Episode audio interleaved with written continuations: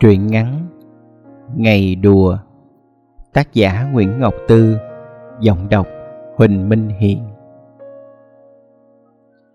Sang có điện thoại. Chẳng sung sướng gì khi phải chạy còng cọc qua 24 bậc thang lên tầng 2 mở cánh cửa kiến mới vào được văn phòng nhà văn hóa huyện. Giọng bên kia máy hơi đứt quãng, nhừa nhựa. Sang ơi! Sang thở cái phào chuyện gì đó, phương? Anh nhớ em. Ừ nhớ thiệt. Anh thương em thiệt là thương. Sang nhăn mặt. Đang tập thoại đoạn kịch nào vậy? Nói cứ y như thiệt. Sang nghe phương thở ngắn, rồi lặng đi, rồi thở dài. Sang nhớ uống thuốc nghe trời đất, bệnh gì mà uống? Dặn trước, mai mốt bệnh thì uống mai mốt bệnh, anh không dặn nữa. Trời đất, sang bật cười.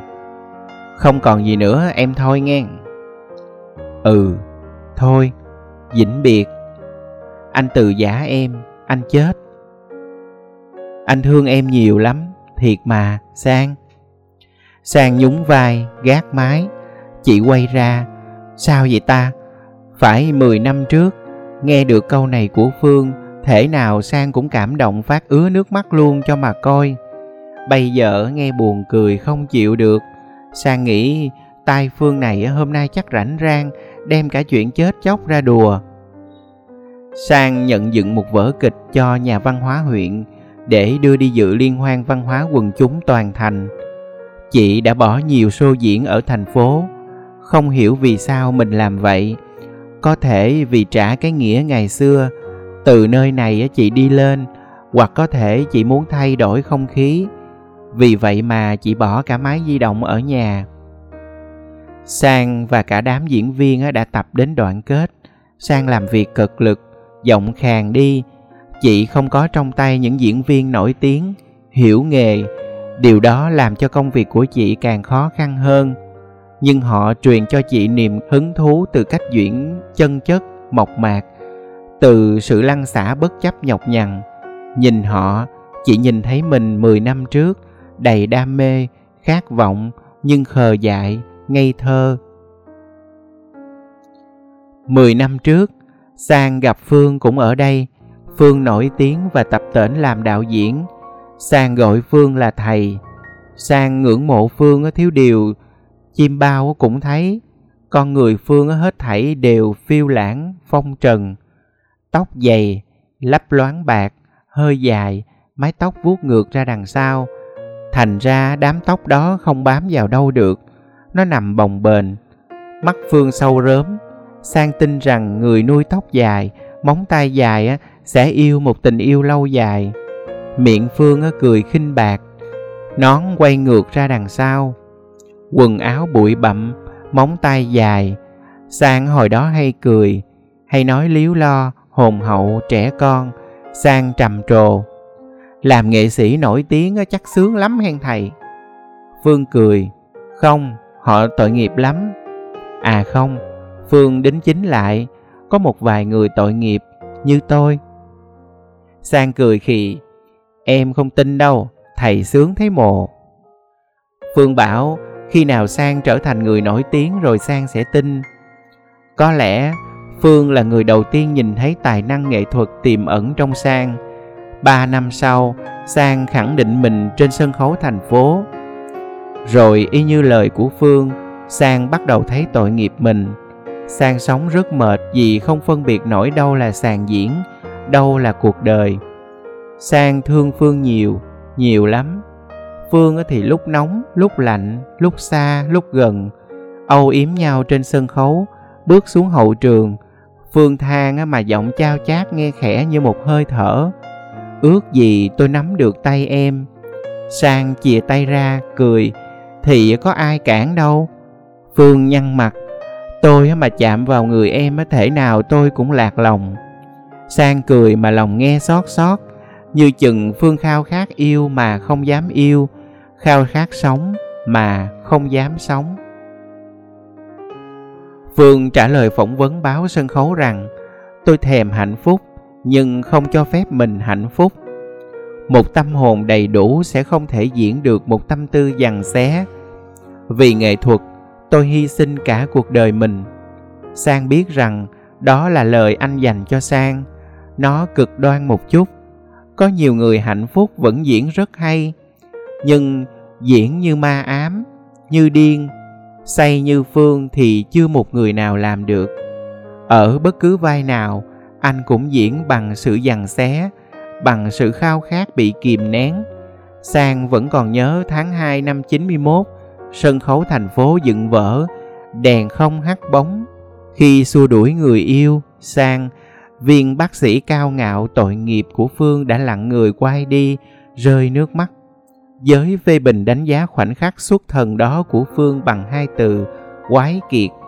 Lâu lâu, linh cảm hỏi sang, có phải những giọt nước mắt ngày xưa ấy phải chăng dành cho mình? Sang bắt đầu tập quên, có phương trong cuộc đời.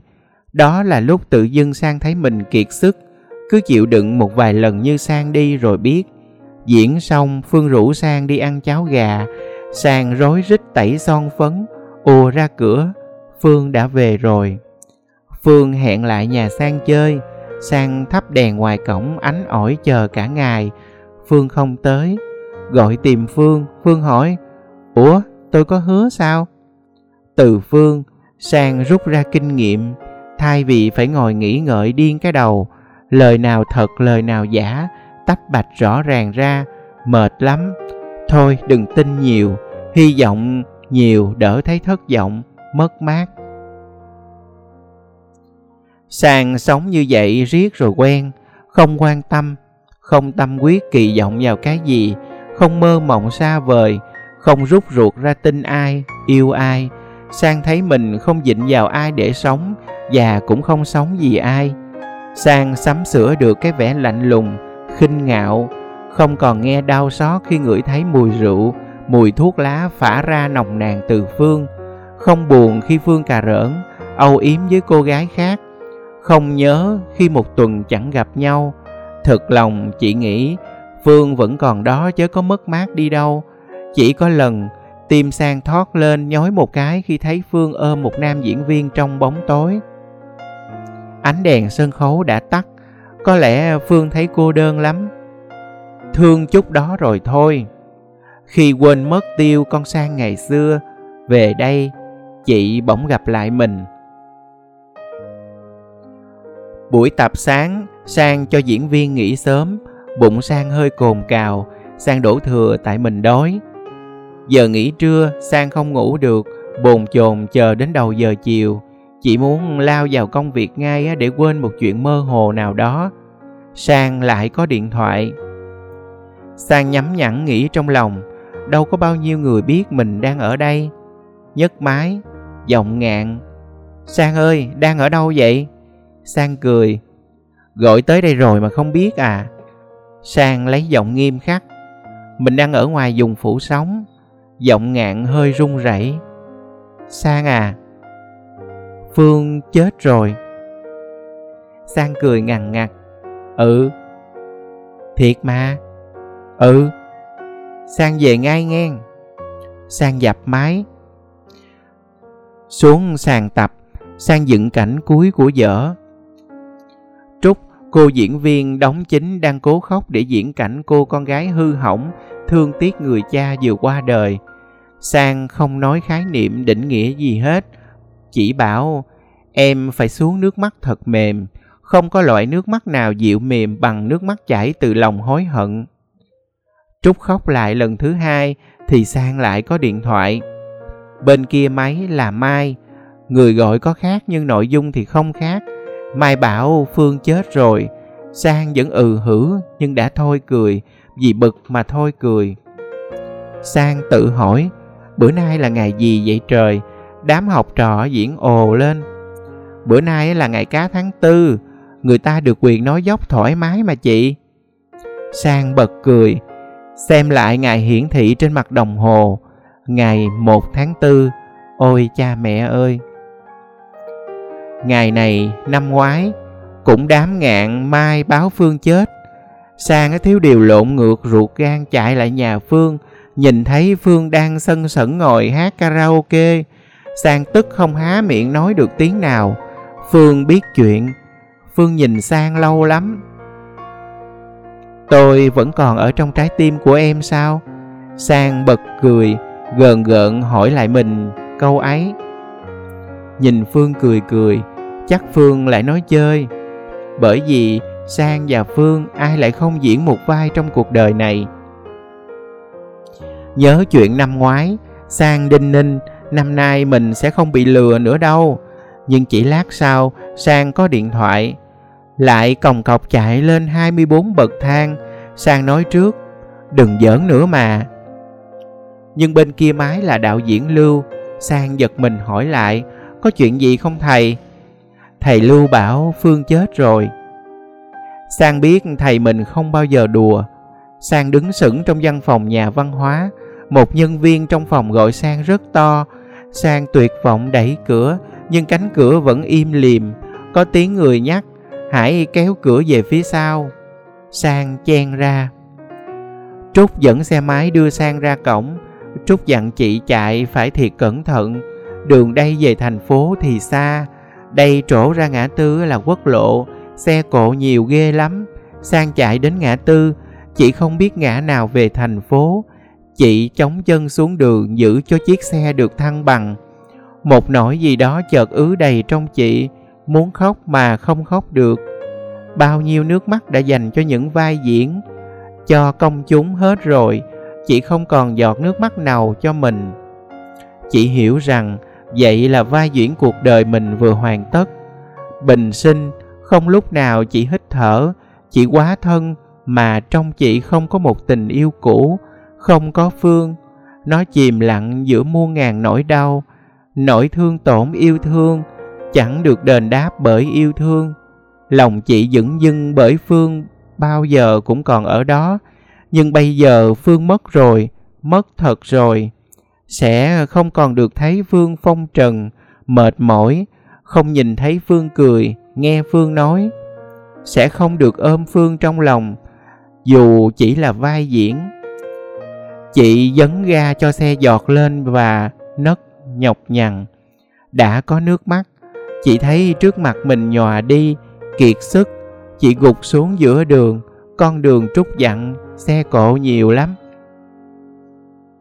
Ở nhà Phương, bọn ngạn, lưu tụ lại đã rất đông, Họ đang chờ đoạn cao điểm nhất của một ngày vui. Nhà Phương dọn dẹp sạch sẽ, trang hoàng lại. Không còn giỏ bia lon lộn nhổn tàn thuốc lá bết vào bàn chân. Phương ngồi trên băng đá trước nhà. Chỗ này khi sang về, anh sẽ thấy sang trước tiên khi chị vòng qua nhà ông già dân phố ở góc đường và rẽ vào đây.